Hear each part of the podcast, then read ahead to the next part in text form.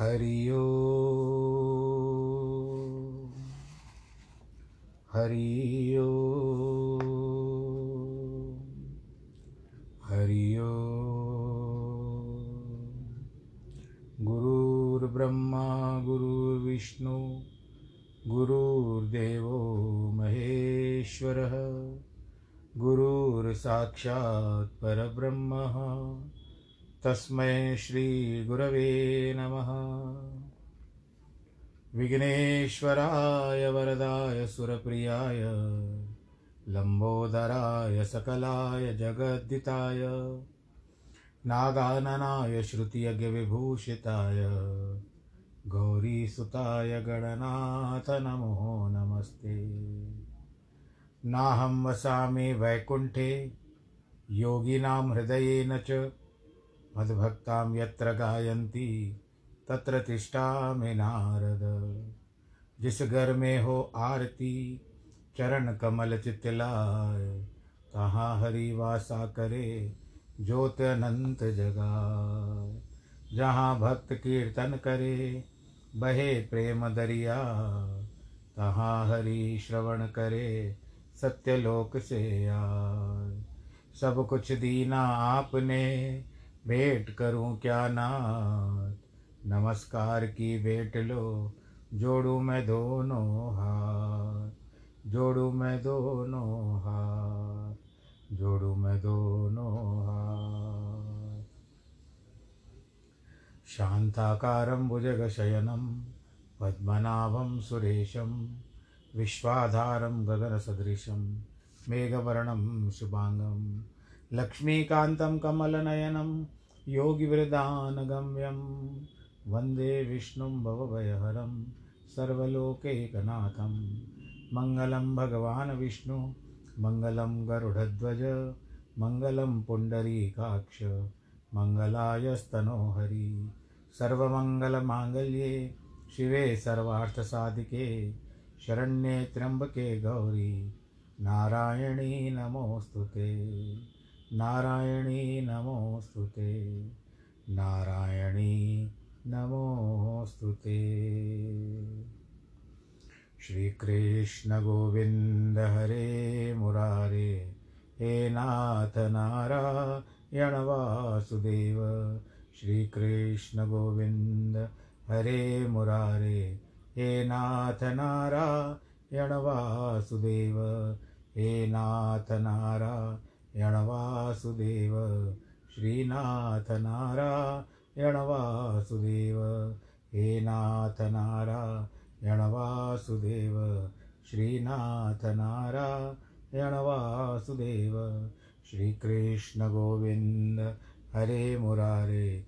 हे नाथ नारायण वासुदेव हे नाथ नारायण वासुदेव नारायणं नमस्कृत्यं नरं चैव नरोत्तमं। देवीं सरस्वतीं व्यास, ततो जयमुदीरयेत् कृष्णाय वासुदेवाय, हरे परमात्मने, प्रणतक्लेशनाशाय, गोविन्दाय नमो नमः। सच्चिदानन्दरूपाय, विश्वोत्पत्त्यादिहेतवे तापत्रयविनाशाय श्रीकृष्णावय वयं नुमः। यं प्रव्रजन्तमनुपे तमपेतकृत्यं द्वैपायनो विरह, कातर आजु आवह पुत्रेति तन्मयतया, तर्वो विनेदोस् तं सर्वभूतहृदयं। मुनिमानतोऽस्मि मुनिमानतोऽस्मि मुनिमानतोऽस्मि बोलो श्री कृष्ण कन्हैया लाल की जय। श्रीमद्भागवत महापुराण की जय। प्रिय भक्तजनों,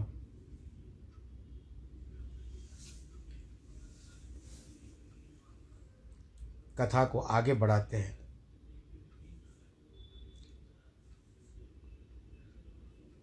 शौनक बोलते हैं, शौनक सूत जी को कहते हैं,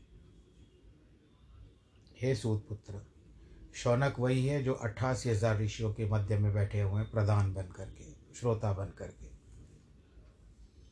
जब पृथ्वी स्थित हो गई, क्योंकि आप लोगों ने सुना ना, कल हिरण्याक्ष को भगवान जी ने मारा था वारा का रूप धारण करके, और उसके बाद पहले पृथ्वी को स्थिर कर दिया, क्योंकि उसके पहले सारी सृष्टि कमल के फूल पर ही थी। अब पृथ्वी आ गई। कौन से कौन से उपाय हुए उसके बाद वह बताइए। माँ भागवत विदुर जी श्री वज्र रत्न जी के परम मित्र, श्री कृष्ण जी के साथ पुत्रों से शत्रुता करते ही धृतराष्ट्र को त्याग दिया था। ये व्यास जी से महिमा में न्यून नहीं थे, क्योंकि उनके ही शरीर का, इनका शरीर उत्पन्न हुआ था। कोई भिन्नता नहीं थी। व्यास के द्वारा ही धृतराष्ट्र, पांडु एवं विदुर ये उत्पन्न हुए हैं। इस प्रकार से श्री कृष्ण भक्ति में और श्री कृष्ण जी में आसक्त है। कृष्ण के प्यारे हैं, अनुवृत्ति से तत्पर है। तीर्थों के सेवन करने से रजोगुण जिनका नष्ट हो जाता है। ऐसे विदुर जी ने हरिद्वार में आकर तत्वदर्शी मैत्रेय जी से क्या क्या पूछा हे सूत, उनके संवाद से निर्मल कथा जो आप हमको बता रहे हो वह प्रकट हुई है। जैसे हरि के चरणार विंदाश्रय के गंगा जल सब पापों का नाशक है। इसी प्रकार भगवत कथा सब पापनाशिनी और आनंद प्रकाशिनी है। वह कथा हमसे कहिए, आपका मंगल हो। कहने योग्य उधार कर्म वाले जनार्दन की लीला का अमृत पीते पीते कौन रसज्ञ तृप्त हो सकता है, बताइए। आप जिसको जिस तरह से बच्चों को भी कोई आदत लग जाती है, किसी को कोल्ड ड्रिंक की आवश्यकता होती है या किसी को और रस लेने की आदत होती है तो उनमें कितना भी उनको पिलाओ, फिर भी पेट नहीं भरता। परंतु जो भगवत, भागवत कथा सुनने के जो आदि है, उनको भगवान की कथा सुनने के बाद मन नहीं अगा था यानी वो बार बार सुनना चाहते हैं। एक किसी ने उस दिन वीडियो देख रहा था मैं। किसी ने कहा कि देखो, आप समाचार पत्र पढ़ोगे। पढ़ते जाओ, रख दोगे। और उसके पश्चात कल पे आप वो समाचार पत्र नहीं पढ़ोगे। क्योंकि आपको पता है कि इसमें जो भी समाचार है, पुराना है। आज कैसे भी, आज नया ये समाचार के लिए आप समाचार पढ़ोगे, पत्र पढ़ोगे। परंतु कुछ कुछ वस्तुएँ ऐसी होती है जिनको हम बार बार सेवन नहीं कर सकते या अध्ययन नहीं कर सकते। पर कुछ कुछ ऐसी बातें हैं, तत्व हैं, जिनके पीछे हम जितना भी जाएँ, पर ले हमको मिल भी जाता है, लेकिन फिर भी रहता है कि और कुछ मिल जाए। उनमें से श्रीमद् भागवत रत्न है। और श्रीमद् भागवत महापुराण की जय अब नैमिषारण्य निवासी जो ऋषि बैठे हुए हैं वे उग्र श्रवा से पूछते हैं। तो परमात्मा के परम भक्त उग्र श्रवा उस कथा को मुदित हो वर्णन करने लगे, उसे सुनिए। सूर्य जी कहते हैं कि वारा रूपधारी हरि ने अपनी माया के द्वारा रसातल से पृथ्वी का उद्धार किया। हिरण्याक्ष को अवज्ञा मारकर लीला की। विदुर जी बोलते हैं कि प्रजापतियों के स्वामी ब्रह्मा ने प्रजा रचने के लिए प्रजापतियों का उत्पन्न करने किस धर्म का, कर्म को आरंभ किया है? हे भगवान, आप भगवत कर्म को जानने वाले हैं। आप मार्ग भी जानने वाले हैं। इसको हमको वृत्तांत से कहिए। जो मरीचि आदि ऋषि हैं और जो स्वयंभू मनु है, इन्होंने ब्रह्मा जी की आज्ञा पाकर कैसे इस विश्व की उत्पत्ति की है? अब स्त्रियों समेत अथवा अकेले मरीचि आदि ऋषियों ने स्वतंत्र होकर इस संसार को फिर कैसे रचा? अथवा सबने इकट्ठे होकर इस संसार का विस्तार किया? हे मुनिवर, कृपा करके इसका वर्णन कीजिए। अब यहाँ पर विदुर जी और मैत्रेय जी हैं। मैत्रेय जी कहते हैं कि ब्रह्मा ने जिस कर्म, किस कर्म को आरंभ किया? इस प्रश्न का उत्तर, यक्ष आदिकों को रचा। उसके उत्तर को कहने के लिए प्रथम कही हुई सृष्टि का स्मरण कराया। मनुष्य आदि को प्रश्न उत्तर अगले अध्याय में कहेंगे। किसी समझ में न आने पर योग्य जीवों का भाग्य और प्रतीक प्रकृति का अधिष्ठाता, अर्थात महापुरुष और काल, इन हेतु निर्विकार, भगवत से क्षोभ प्राप्त जो जो रज, सत्वतम, इन तीनों गुणों से महतत्व उत्पन्न हुए। रजोगुण प्रदान, देव प्रेरित, महत्व से सब भूतों आदि को त्रिगुण अहंकार हुआ। अहंकार से पंच पाँच भूत मात्रा और पंच भूत, पाँच ज्ञानेन्द्रियाँ, पाँच कर्मेंद्रियाँ पाँच पाँच इंद्रियों के देवता उत्पन्न हो गए। और ये सारी संकल्प सिद्धि के द्वारा हुआ था ब्रह्मा जी के। वे सब के सब तत्व एक एक पृथक पृथक होकर जब रचने योग्य न हुए तो देव योग से सबने मिलकर के एक स्वर्णमय अंडा अंडा बना दिया, रच रच दिया, अंड। आत्मा से रहित अंडकोश समुद्र के जल में एक हज़ार वर्ष तक पड़ा रहा। जब उसे परमात्मा ने प्रवेश किया तो वह चैतन्य हो गया। उसकी नाभि से सब जीवों के समुद्धार सहस बानु समान कांति युक्त कमल उत्पन्न हुआ। उसमें जगत करता स्वयं वो ब्रह्मा जी उत्पन्न हुए, जो जल रूप हृदय में सोते रहे। और नारायण के आश्रय से सब लोगों की रचना की, जैसे कि पूर्व काल में थी। उसी प्रकार नाम के रूप से विभाग का निर्माण किया।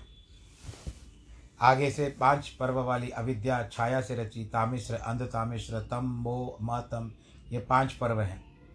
जिस तनु से ये विश्व रचा था, उस तनु को त्याग दिया, यानी उस शरीर को त्याग देते थे। क्योंकि वो तमोमय था, इसमें जो भी संबंधित उत्पन्न, उत्पत्ति हुई थी, संबंधित तत्वों की, वो सब तमोगुण से भरी हुई थी। इस कारण ब्रह्मा जी ने क्या किया, वो तमोमय जो शरीर जिसको क्रोध भी कहते हैं, आलस्य भी कहते हैं, ये सब ब्रह्मा जी ने उस शरीर का त्याग दिया। पर इसका कारण ये नहीं कि ब्रह्मा जी की मृत्यु हो जाती थी, शरीर त्याग करने से। उनका एक नया शरीर बन जाता था। अब इस तरह से ये सारी बातें जो हुई, इससे ब्रह्मा जी प्रसन्न नहीं हुए। ये तब भूखे प्यास लगने वाले रात्रि को यक्षराज सोने ग्रहण कर लिया। ब्रह्मा जी के बनाए राक्षस राज भूख से व्याकुल हो जाकर खाने को दौड़ते थे। वे भूख से अधीर होकर के बोले, इसकी रक्षा मत करो, इसे खा जाओ। ब्रह्मा जी घबरा करके बोलते हैं कि, तुम मुझे मत खाओ, मेरी रक्षा करो। हे यक्षराज, तुम मेरी प्रजा हो। अपनी प्रभा से जो जो देवता रचे, उस प्रकाशित प्रभा तेज को देवताओं ने ग्रहण किया। ब्रह्मा जी ने जांग से असुरों को उत्पन्न किया है। वे स्त्री लंपट और महाकामी लज्जा को त्याग कर ब्रह्मा जी से ही कोई पकड़ने को दौड़े। और निर्लज असुरों को भगवान ब्रह्मा जी का पीछे आता हुआ देख करके अत्यंत क्रोध करने लगे। पर वो उनसे लड़ नहीं पाते थे, इसके लिए वो डर करके भागने लगे। जब कहीं बचने का ठिकाना न मिला तो दीन दुखहरण, शरणागत वत्सल, भक्तों के अनुग्रह, अर्थ भक्तों की इच्छानुसार आप स्वरूप धारण करते हैं। वैसे प्रभु विरद वरदायक श्री सुरनायक की शरण जाकर ब्रह्मा जी बोले, हे परमात्मन, हे प्रभु, हे अभयदायक, मेरी रक्षा करो। आपकी आज्ञा से मैंने प्रजा तो रच दी है। यह पापी प्रजा मुझसे मेरे पीछे ही दौड़ रही है। निश्चय है कि आप ही एक सब लोग के क्लेश नाशक हो। हे नाथ, जो तुम्हारी चरण कमला, कमल का आश्रय नहीं लेते तो उनके समक्ष क्लेश आते हैं। वह आदि पुरुष अविनाशी श्री नारायण जी का ब्रह्म का कृपण, भाव जानकर एकांत में ब्रह्म विद्या जिनका दर्शन हो, वे भगवान बोलते हैं इस शरीर को भी त्याग दो। यह श्रवण करते ही विरंची ने उस शरीर का त्याग कर दिया। ब्रह्मचरणों में नुपुरों की चमक मध्यभरे विभल नेत्र, कांची कलाप से शोभित, वस्त्रों से कटी, पश्चात भाग जिसका ढका हुआ अत्यंत भारी भारी दोनों कुछ कंचन के कलश समान परस्पर अड़ने के कारण जिनके बीच में नहीं रहा। ऐसे मनोहर और सुंदर कर की सी नासिका बनी हुई है। चितवन हँसी ये एक स्त्री का जन्म बताते हैं। अहो रूप अहो धैर्य अहो इसको भी किशोर अवस्था। हे चाहने वालों, ये अनचाही सी फिर रही है। स्त्री की आकृति उस संध्या को, यानी उन्होंने संध्या को उत्पन्न कर दिया, जो स्त्री का रूप थी। संध्या जो संध्या काल होता है, वही।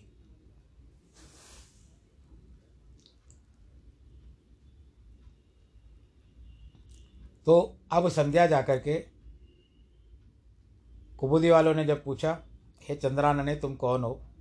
किसकी कुमारी हो? यहाँ क्यों आई हो? तुम्हारा क्या प्रयोजन है? रूप तन के व्यवहार के द्वारा तुम हमसे अभागियों की बाधा दे रही हो। हमारे पास आ जाओ। हे भामिनी, तुम्हारा कल्याण हो। हमारे बड़े बड़े भाग्य हैं, बड़े भाग्य हैं। तुम्हारा दर्शन हमें प्राप्त हुआ। हम तो गेंद खेलने की इच्छा से यहाँ आए थे, किंतु हम असमर्थों के मन को तुम मथन कर चित्त चुरा लिया है। हे वरानने, तुम्हारे चरण कमल एक ठिकाने नहीं ठहरते। तुम बारंबार गेंद फेंकती हो।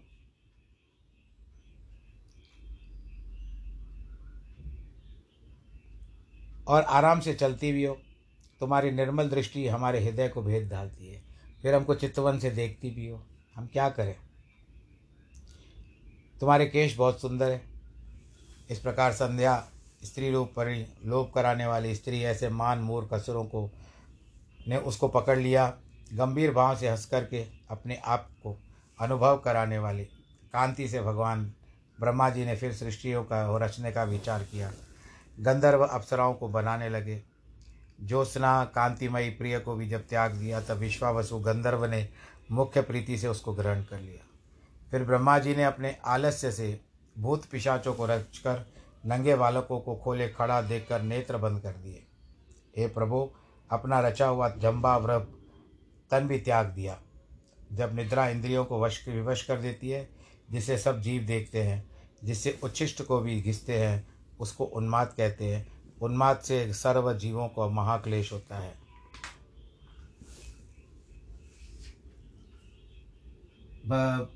आत्मा को मान प्रत्यक्ष करके साधारण पितृगण रच दिए। जिनके कर्म को विद लोग श्राद्ध श्राद्धादि द्वारा हव्य कव्य देते हैं। जो श्राद्ध करते हैं ना, वो पितरों को रच दिया और वे अपने स्वर्ग को प्राप्त हुए। ब्रह्मा जी ने सिद्ध विद्याधरों को तिरोधान से रचकर अंतर्ध्यान नामक अद्भुत आत्मा की उन, आत्मा उनको दी। अपने प्रतिबिंब से ब्रह्मा जी ने किन्नर, किम पुरुष रचे। आत्मा से आत्मा को मानकर आत्मा का प्रकाश देखा।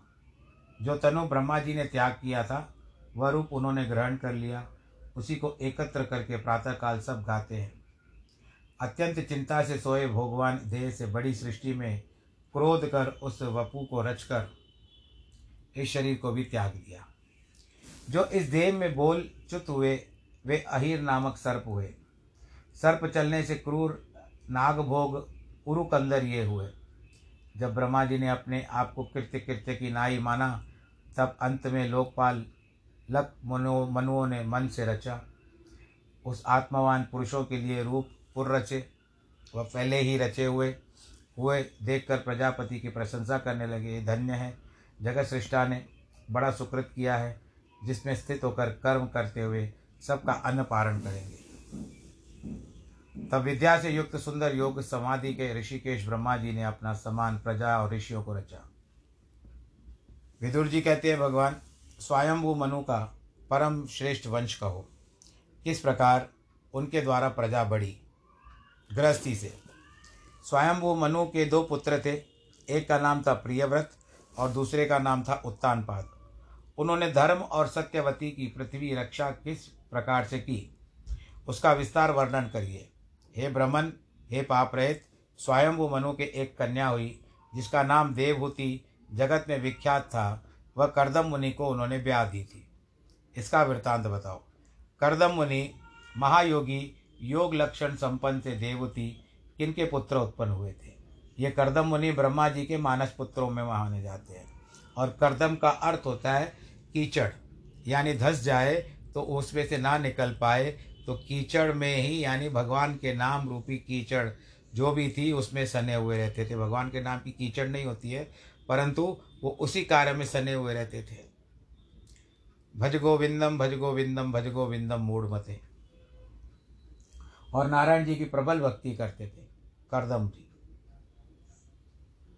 अब ब्रह्मा के सुत दक्ष और रुजि प्रजापति के मनुक ने भार्या को प्राप्त कर किस प्रकार की सृष्टि की रचना की है?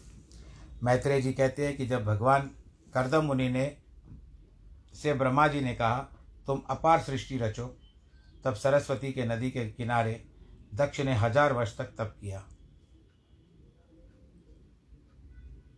तब समाधि युक्त योग क्रिया और भक्ति से प्रसन्न होकर वरदायक भगवान वासुदेव को प्राप्त हुए। हे विदुर, जब त्रिलोकीनाथ ने भक्त भूषण भगवान सत्ययुग में प्रसन्न हो, शब्द ब्रह्म स्वरूप शरीर धारण करके करदम जी को अपना सुंदर स्वरूप दिखाया है। यानी नारायण जी का उनको दर्शन हो गया। रजोगुण रहित कोटि सूर्य के समान प्रकाश शुक्ल मल की माला विराजमान हो रही है। घुंगरू वाली अलके मुखारविंद बिखरी निर्मल वस्त्र पहने भगवान जी के हाथ में सुंदर शंख, चक्र, गदा और पद्म शोभा दे रहे हैं। श्वेत कमल भी दिखाई दे रहा है। उनको साष्टांग नमस्कार किया। स्तुति करने लगे। करदम जी बोलते हैं भक्त वत्सल, आप स्तुति करने योग्य हो। आज मेरे दोनों नेत्र सफल हो गए।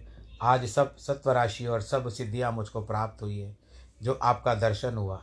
अब आपके दर्शन के योगी जन कोटानुकोटि जन्म समाधि लगाकर इच्छा करते हैं, पर आपका दर्शन उनको नहीं होता। जो तुम्हारे माया के वश मंदु मंद बुद्धि वाले मनुष्य है, वे संसार में नौका रूप तुम्हारे चरणार बिंदु में लेश मात्र काम के लिए उपासना करते हैं। तो ब्रह्मा जी के जो पुत्र थे, करदम मुनि, उन्होंने बहुत प्रकार से स्तुति की है। कमल नाभ इत्यादि भगवान जी को बुलाया, राजीव नयन बुलाया, कमलाक्ष बुलाया। इस तरह से जो सारे कमल से ही संबंधित है।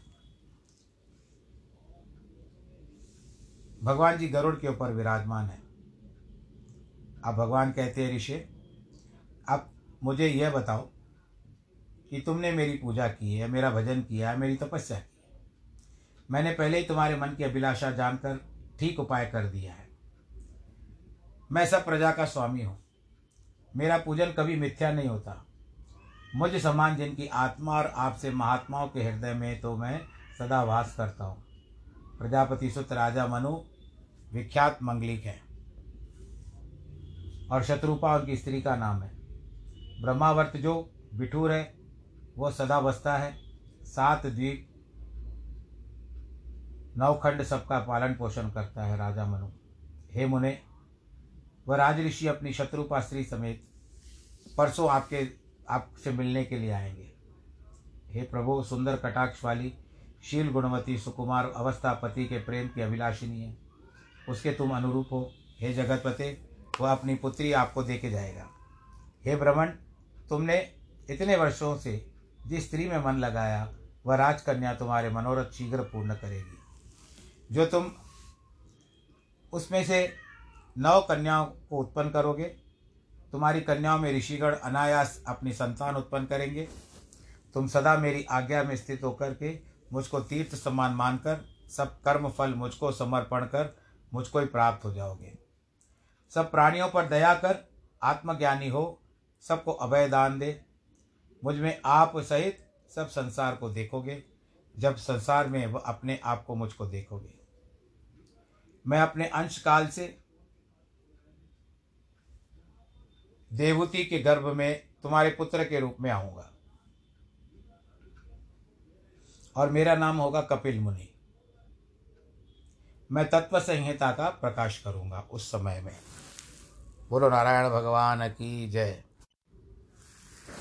इस प्रकार मैत्रेय जी कहते हैं कि प्रत्यक्ष भूत इंद्रियों के सम्मुख आकर श्री कृष्णचंद्र आनंद कंद करदम ऋषि से बात कर कर सरस्वती परिवेष्टित बिंदुसर से परम धाम को चले गए। करदम ऋषि के देखते देखते वासुदेव भगवान चले गए। वे सब सिद्धेश्वरों के स्मृति स्तुति सिद्ध मार्ग है। गरुड़ जी के पंखों से स्तोत्र समुदाय, सामवेद, स्वर सहित उच्चारण हुआ। उसे सुनने लगे। भगवान जब चले गए, तब करदम मुनि बिंदु सर पर बैठे उस समय की प्रतीक्षा कर रहे थे।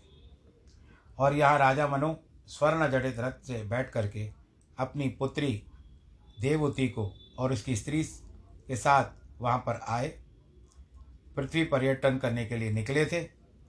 हे धनुषधारियों में श्रेष्ठ विदुर जी विचरते विचरते यानी घूमते घूमते शांत व्रत मुनि के आश्रम पर आए।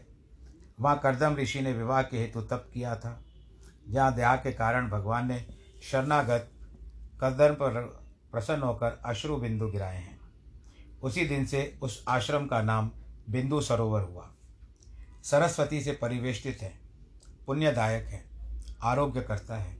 सुधा समान जल है। महर्षि गुण और ऋषियों से सेवित हैं और ये जो आज के तारीख में इसको गुजरात की तरफ़ कहा गया है, जहाँ तक मैंने सुना है। फलदायक वृक्ष लताओं से सारा आश्रम बहुत चमक रहा था। आनंद के साथ कदम व चंपक, अशोक, करंज, बकुल, असन, कुर्बक, कुंद, मंदार, कुटज, ये सब पेड़। और वहाँ पर हंस, सारस इत्यादि, जो पक्षी इत्यादि थे, वो भी थे। सुहाने आवाज़ कर रहे थे सब। सबको बड़ा अच्छा लग रहा था। राजा मनु ने अपनी पत्नी और पुत्री समेत उस श्रेष्ठ तीर्थ में प्रवेश किया। हवन योग्य अग्नि में होम करते हुए करदम मुनि को बैठा देखा। भगवत के मनोहर कटाक्षों की चितवन और उनके कहे हुए अमृतमय चंद्रकला के सदृश वचनों के श्रवण जो अधिक दुर्बल नहीं, अर्थात तपस्या से कृष होने पर भी अकृष ऊँचे ऊँचे कंधे, कमल नयल विशाल मूर्ति, जटाधारी वलकल वसन पहने मलिन जैसे महारत्न संस्कार रहित इस प्रकार करदम मुनि को मुनि जी ने देखा। उसके उपरांत मनो पर्णशाला के निकट आए। जो कुटिया बनाते हैं ना, उसके समान। करदम जी ने राजा मनु को आते देखकर आगे बढ़कर उनको स्वागत किया। राजा ने ऋषि को देख करके प्रणाम किया।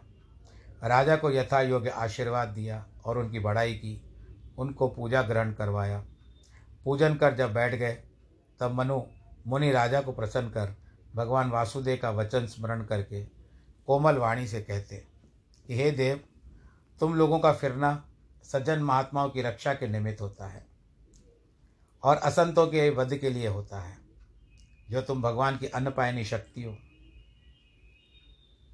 जो राजा सूर्य, चंद्र, अग्नि, इंद्र, वायु, यम, धर्म, प्रचेता, इनका स्वरूप धारण कर हर स्थान में सब कार्य करते हैं उन धर्मात्मा तुम सरी के राजाओं को बारंबार नमस्कार है। हे आदि नृपेंद्र, यानी आप पहले पहले राजा हो। यदि जयप्रद कनकलित मणिजटित रथ पर बैठ, प्रचंड कोदंड ले, पापी दुराचारियों को त्रास न दी, पृथ्वी पर ना घूमो तो धर्म का ही नाश हो सकता है। आप को धन्य है कि आप पृथ्वी पर घूमते हो और हमारी रक्षा करते हो। उद्दंडों से हमको बचाते हो। अपनी चतुरंगनी सेना से भूमंडल को कूदो और सब सेना समेत मारतंड के सदृश, यानी सूर्य के समान सात द्वीप नवखंड में आप विचरते रहो। जब तक तुम सो जाते हो तो लोभी, लंपट और निरंकुश जीवों से अधर्म और पाप बढ़ जाता है। लोग चोरों से ग्रस्त होकर के सब विनिष्ट करने लगते हैं। हे वीर मैं आपसे यह पूछता हूँ कि आपका यहाँ काना आना किस कारण हुआ है? आप वर्णन कीजिए। हम निष्कपट हृदय से आपकी आशा पूर्ण करेंगे। ये बात बता रहे हैं राजा मनु को, जो अपनी पुत्री देवूति और पत्नी के साथ आए हैं। उनके, उनसे बातचीत हो रही है शत्रुपा। उनकी पत्नी थी, राजा मनु की। उनके साथ आए हैं और करदम जी ने जो भी बातें की, उनको आश्रम में बिठाया, योग, यथा योग आसन दिया और बातचीत हुई और वार्तालाप किया और उनकी बड़ाई भी क्योंकि राजा का ही कर्तव्य है कि सबकी रक्षा करना क्षत्रिय है। क्षत्रिय धर्म में है, इसके कारण उन्होंने सबकी रक्षा करने का दायित्व लिया है। तो करदम मुनि वही कहते हैं, अब लेकिन अपनी ओर से पता है कि ये मुझे अपनी पुत्री दे के गए हैं, क्योंकि प्रभु ने पहले ही आज्ञा दे दी थी कि अभी दो दिन में तुम्हारा ब्याह हो जाएगा। तो वो समय सम निकट जान करके उनको ये सारी बातें बता रहे हैं और बाकी जो भी बातें होगी आज के प्रसंग को आ, मैं आज यहीं पर रोक रहा हूँ। आज विलम्ब भी हो चुका है थोड़ा सा फिर भी प्रभु की इच्छा जो है आज करवा ही दिया कार्य। मैं तो विचार कर बैठा था कि मैं विलम्ब से पहुँचूँगा नहीं हो पाएगा लेकिन थोड़ा बहुत भगवान जी ने करवा दिया। इसी को प्रसाद समझ करके आप लोग स्वीकार कर लीजिएगा। बाकी करोना काल है वो रोज, रोज़ कहते हैं, पर रोज़ कहना भी अच्छा ही है। और आप अपना ध्यान रखिए, मुख पर मास्क लगाइए, हाथ धोते रहिए साबुन से बार बार सैनिटाइज़र का प्रयोग करिए भीड़ भाड़ के इलाकों से बचे, बड़ी आयु वाले भी ख्याल रखें और वैक्सीनेशन भी अवश्य करवाइएगा।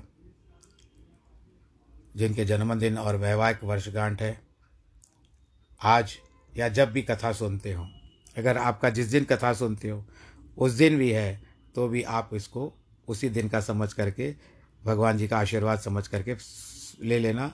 सर्वे भवंतु सुखिना सर्वे संतु निरामया, सर्वे भद्राणी पश्यंतु माँ कश्चित दुख भाग भवेत। नमो नारायण।